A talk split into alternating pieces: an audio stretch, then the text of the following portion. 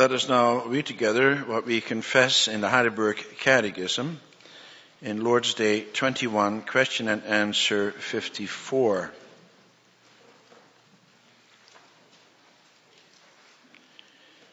There we have God's Word summarized as follows. What do you believe concerning the Holy Catholic Christian Church? I believe that the Son of God, out of the whole human race, from the beginning of the world to its end, gathers, defends, and preserves for himself, by his Spirit and Word, in the unity of the true faith, a church chosen to everlasting life. And I believe that I am and forever shall remain a living member of it. After the sermon, we will sing from hymn 40, stanzas 1, 2, 3, 4, and 5.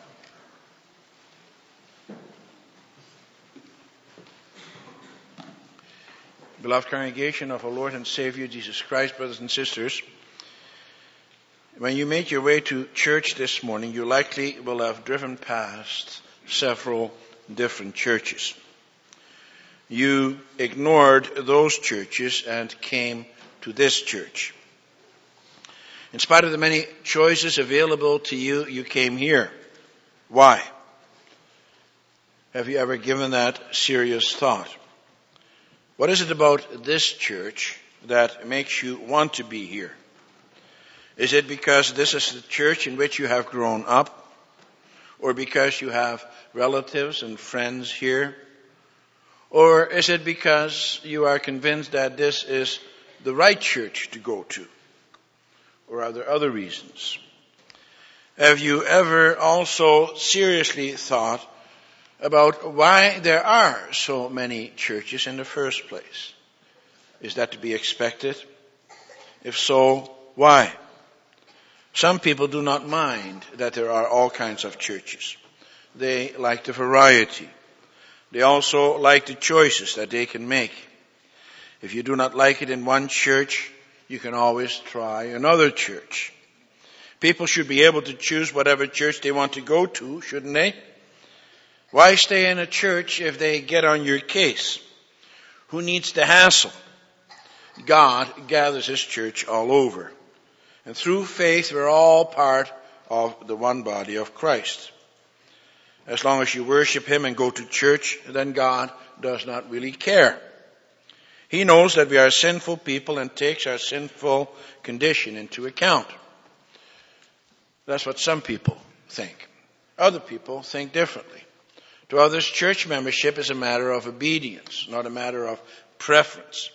And they believe that the right membership is very important. Lord's Day 21, question and answer 54, confronts us with these questions.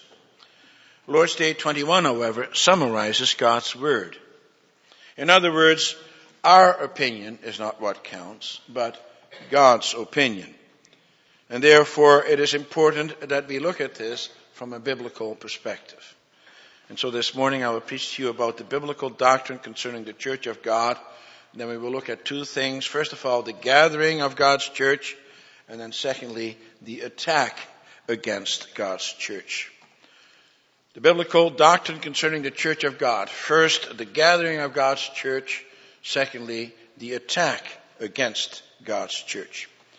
First, then, the gathering. The Heidelberg Catechism asks, what do you believe concerning the Holy Catholic Christian Church? And so, in the question itself, it describes already some of the qualities of the church. First of all, we speak about church. The word church is derived from the Greek word kurios, which means Lord. The church refers to those who belong to the Lord. The church is not a building made up of bricks and mortar. No, the church exists of living stones, of living members. When the Bible speaks about the church, it speaks about those who belong to God. The church refers to the people of the Lord God. And that church is called a holy church. You and I are holy members, saints. That doesn't mean that we are a bunch of holy rollers. We all know better. We're all sinful people. We're not all that different from unbelievers either, from those who do not belong to the church. We fall into the same sins as the world does. The main difference between us and unbelievers, however, is that we do not want to live in our sins. And therefore we also ask for the forgiveness of sins. We want to live according to God's laws. And because of that, the Holy Spirit makes us holy. Not because we are holy of ourselves. In other words, through the work of the Holy Spirit, our sins are forgiven, and the Holy Spirit also makes us heartily ready and willing to live a life pleasing to God. And that is why the doctrine concerning the church is also dealt with under the heading of the Holy Spirit. It is God's Holy Spirit who makes the church on earth holy. And so, in the final analysis, there is a great difference between God's people and the people of the world. It's important that we properly understand this, because not everybody does. People easily point their fingers at others and are keenly aware of their many faults and shortcomings. They look at people in the church and found them all wanting. The young people are not spiritual enough. The average Joe in the pew is not active enough. They should be doing this or they should be doing that. Some people in the church drink too much or are too materialistic or are too rigid. And so the list can go on and on and on. And some of that criticism may be well deserved. And these things may also need to be mentioned. But if that's where your starting point is, then you've got it all wrong. That's also how the people of the world look at the people of the church. It only sees the people. It does not see God's work in those people. And so we have to look at how God defines the church. In the church, we read, amongst other things, that the church is the bride of Christ. A husband who dearly loves his wife does not want his wife's reputation damaged in any way. No, he will protect her reputation and he will fight for her honor. And the same thing is true of a loving wife. She does not want anyone to speak ill of her husband either, nor of the relationship that they have together. And because Christ, the groom, loves the church, his bride, he has also done some wonderful things for her. Paul says in Acts 20 verse 28 that the Lord Jesus Christ paid for the church with his precious blood. He gave his life for her. And that is the only way that we could become the bride of Christ. And so when you speak ill of the church, and then you speak ill of the bride of Christ. And then you speak ill of the divine relationship that there is between God and His people. He, show, he shows in numerous ways that the church is His pride and joy. That is why He came down to earth, brothers and sisters. That is why He did the things that He did. And He says that he loves her in spite of the many sins and shortcomings that he finds in the church. For those sinful people, you and me, those sinful people who belong to the church will one day be perfected and become part of the large multitude who will sing God's praises forever and ever around his glorious throne. He is preparing them for that day. He is preparing us for that day. Because He loves us. And He loves us now. But who exactly are those people whom He loves? Well, they are all kinds of people. They're people from all over the world, from every possible ethnic background. And that is why we also refer to the church as being Catholic.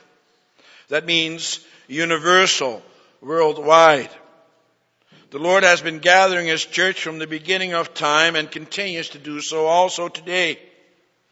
It is an ongoing work to which there will be an end only on the last day. On that day, the church will be complete.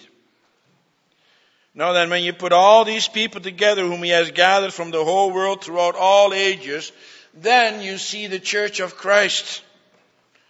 God gathers them from all over the world and He gathers them through all kinds of different people, people with different temperaments, people with different backgrounds, people who are easy to get along with and people who are not so easy to get along with. All kinds of people. He gathers them from all over the world. However, it is impossible for man with his limited vision to see that whole church. Only God has that kind of vision. For that reason, some people also speak about the invisible church. The church is visible to God, they say, but it is invisible to us. But is it helpful to speak about the church in that way? Well, there are different ways in which you can speak of the invisible church. Some will refer to the invisible church as being in heaven. That is the sum total of the saints who are now in heaven, whereas we are on earth. And they are the souls, as it says in Revelation, the souls that sit around the throne of God. And because they are in heaven, we cannot see them. They are invisible to us. However, so they say, through faith, we can be part of that invisible church. Through faith, we can belong to those, as it says in Hebrews 12, verse 23, whose names are written in heaven. Others speak about the invisible church as the sum total of all believers all over this world.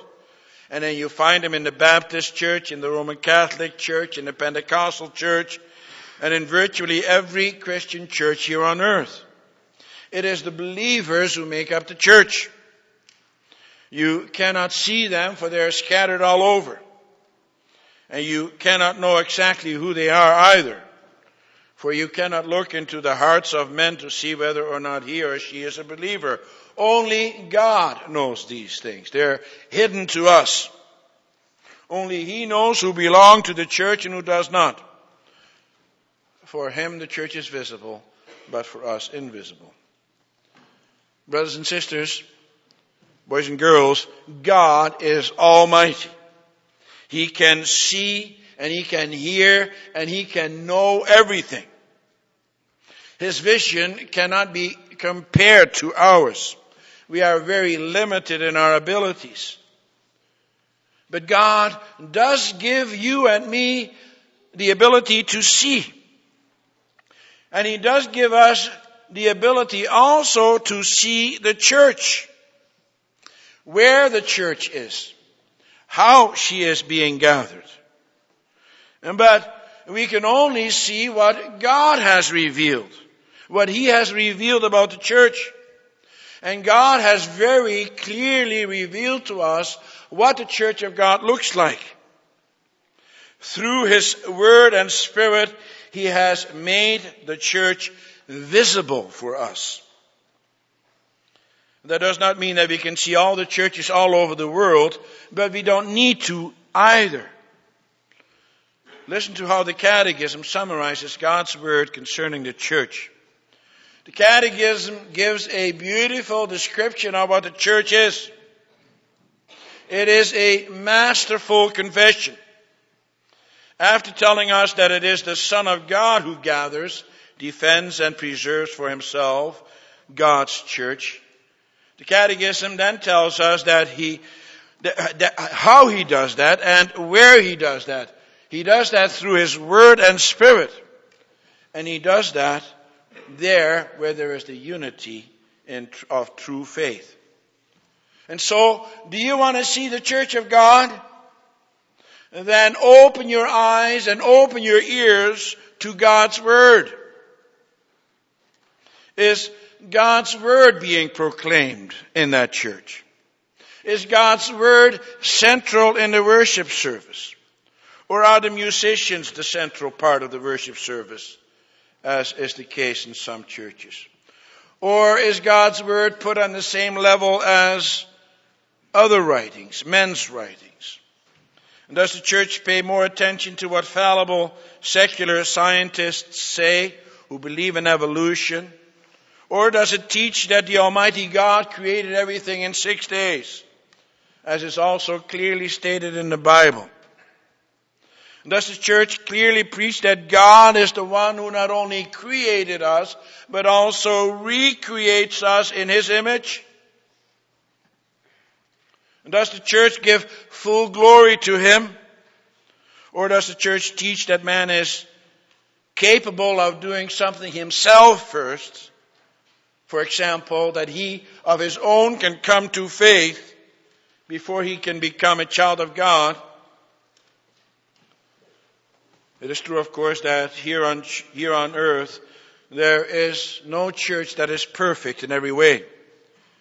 We cannot claim that about Emmanuel Church either. There are many shortcomings. I don't have to tell you that.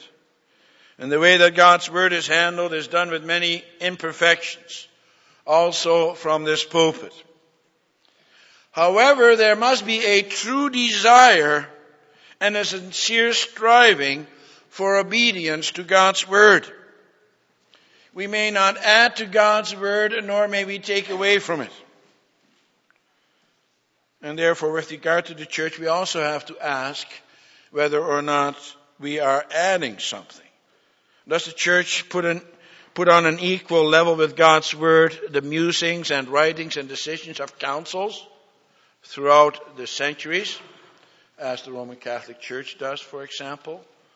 Or does the church add the words of a Mrs. White or a Joseph Smith? Those writings of men then replace God's word. But the writings of men congregation always have to be tested by the word of God. And therefore we do not take the words even of learned and biblical men such as John Calvin or Abraham Kuyper or Klaas Schilder as authoritative except if they are tested by God's Word. For there are men who lead God's Word or who lead God's people astray. Why do they do that? That brings us to the second point. Well, listen to what, it's, what Paul says to Timothy. Paul says to him that in later times some will abandon the faith and will follow deceiving spirits and things taught by demons. Such teachings, says he, come through hypocritical liars. And then he enumerates some of the things that they teach. For example, they teach an ascetic lifestyle. That is, a lifestyle that would you deny, that would have you deny all kinds of things. They even said that people should not marry and that they should abstain from certain foods. They also come with godless myths and with wives' tales. In other words, they come with their own opinion as to serve, as to how to serve God. And they were like the Pharisees who came with all kinds of rules and regulations made by men and how the Lord Jesus Christ warned against them. It's work righteousness. Some people are very good at keeping all kinds of rules, but they are their own rules. They're not God's rules. And they make these rules in order to show how pious they are and how others don't measure up. And they believe that by keeping those rules, they can please God. Well, we all have a tendency that way. We all like shortcuts. It's easier to serve God by rules and regulations and rituals. That is much easier than serving Him with our whole heart and soul and mind, as God requires. Of course, He does require rules, and He does want us to follow certain traditions. But they have to be biblical rules and biblical traditions. And they have to be done only for the maintenance and enhancement of the relationship. if you just go through the motions without committing yourself to the Lord, then you are not truly serving Him. Isn't that the way it is also in a good marriage? If you think that all you have to do to please your partner in your marriage is to give him or her a gift once in a while, or to remember his or her birthday or anniversary, and to keep some of the other rituals of married life, if you think that that is the way to maintain your relationship, then you are wrong. For then you are just going through the motions. Then you are not doing them out of love. You're doing them out of duty, out of habit. And then you might as well not do them at all. These things have to be done out of a deep love that lives within you. They have to be done because you want to please your partner, because you have a good relationship with him or her. You do it because you truly appreciate him or her. Now the same thing is true with regard to our relationship with the Lord. Already in the Old Testament we read time and again that the Lord does not delight in sacrifices. Think of Psalm 51. David says that there. Others say it as well. Jeremiah, Isaiah. That does not mean that the Lord God does not require those, circum- those sacrifices. Oh yes, they had to do them. But ultimately, it wasn't about the sacrifice, but it was about the heart of the person. The sacrifices have to be made because of the deep awareness of the wonderful relationship between God and man. They have to be done because of the realization that we are indebted to God. And that in spite of that great debt that we owe Him, that He wants to forgive that debt for the sake of the relationship, the covenant relationship. He wants there to be a relationship between him and man where all obstacles have been removed. But too many Israelites went through the motions only, and that was their downfall. They served him only by their rituals and by their traditions. And that happens today as well. There are those who only want to do things the way they have always been done before in itself, that is not bad. But if you only do the things because of the rules, because that is how you can, so you think, only please God, then you are wrong. They take comfort out of the rituals and the rules and the regulations. They may not even know why certain things are done, except that that is the way it always has been done, and therefore it should always be done that way. We don't have to look at the Roman Catholics or the Anglicans or the Greek Orthodox churches in that regard. Just look at our own backyards. Take a look at our own hearts. How do we celebrate the Lord's Supper, for example? Do we serve God because of the ritual or because of our contrite hearts? And what about baptism? Why do we have our children baptized? Out of tradition or because of the deep realization of the covenant relationship that we have with the Lord our God. Think, brothers and sisters, boys and girls, about why we worship God. It is really no wonder that there are so many churches all over. The Bible teaches us about the true nature of man. When man follows his own heart, then he wants to be recognized and receive the glory. That was the sin already in paradise, and that continues to be the sin of mankind. Think of the disciples of the Lord Jesus, for example, when they were arguing about who is the greatest in the kingdom of heaven, and who would be sitting at the right hand of the Lord Jesus in the, in the life hereafter. The one wanted to be greater than the other. There is nothing new under the sun. The same thing happens in the church today. And that is why some people also leave the church. They don't get enough recognition. They don't get enough attention. And so they leave for another church or they start their own. Divisions also come about when someone who is different from us belongs to the same church and we do not like it. That's what happened already in the early church when the Grecian Jews complained about the Hebraic Jews. Groups of different cultural and ethnic backgrounds tend to be suspicious of each other, and that drives a wedge.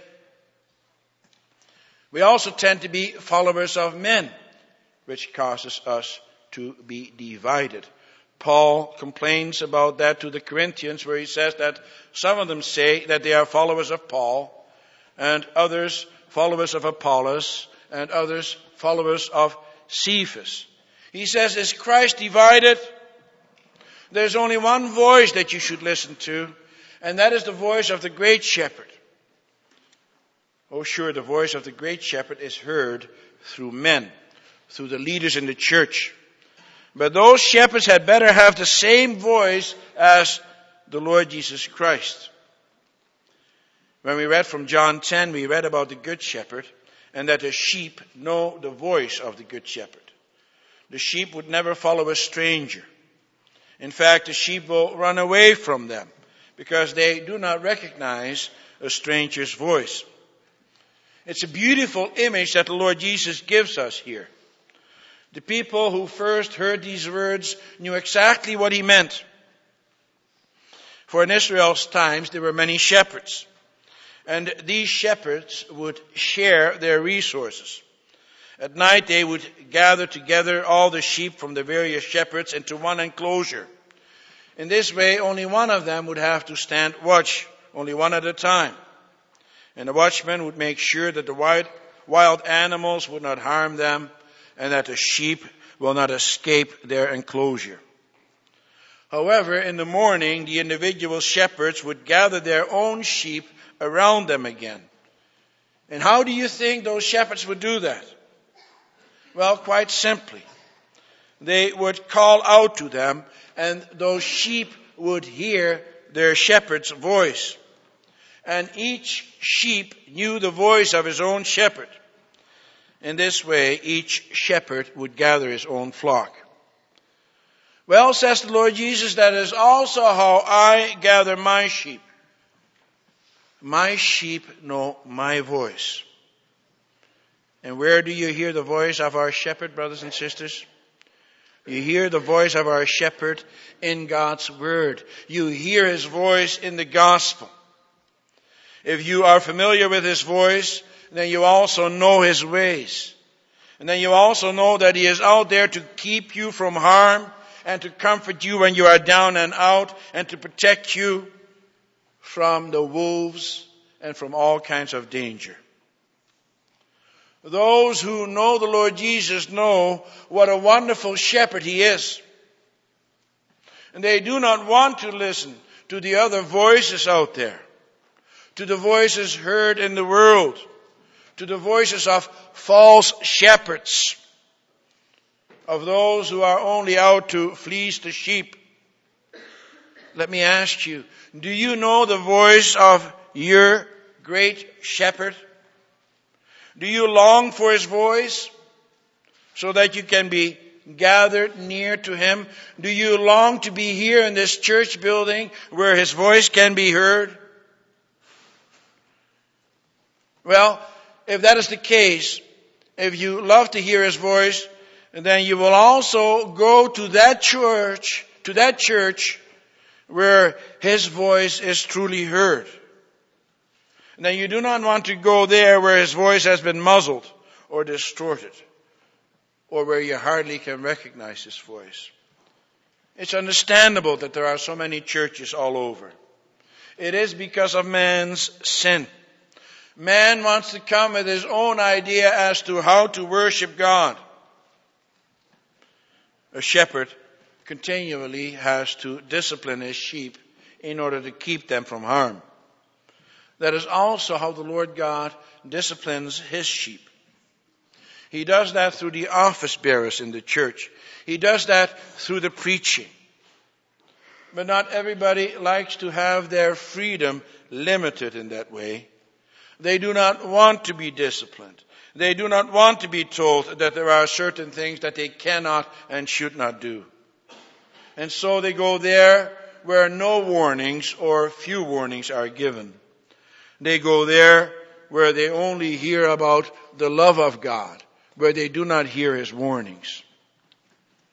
The Catechism says that the Lord Jesus Christ gathers His church by His Spirit and His Word.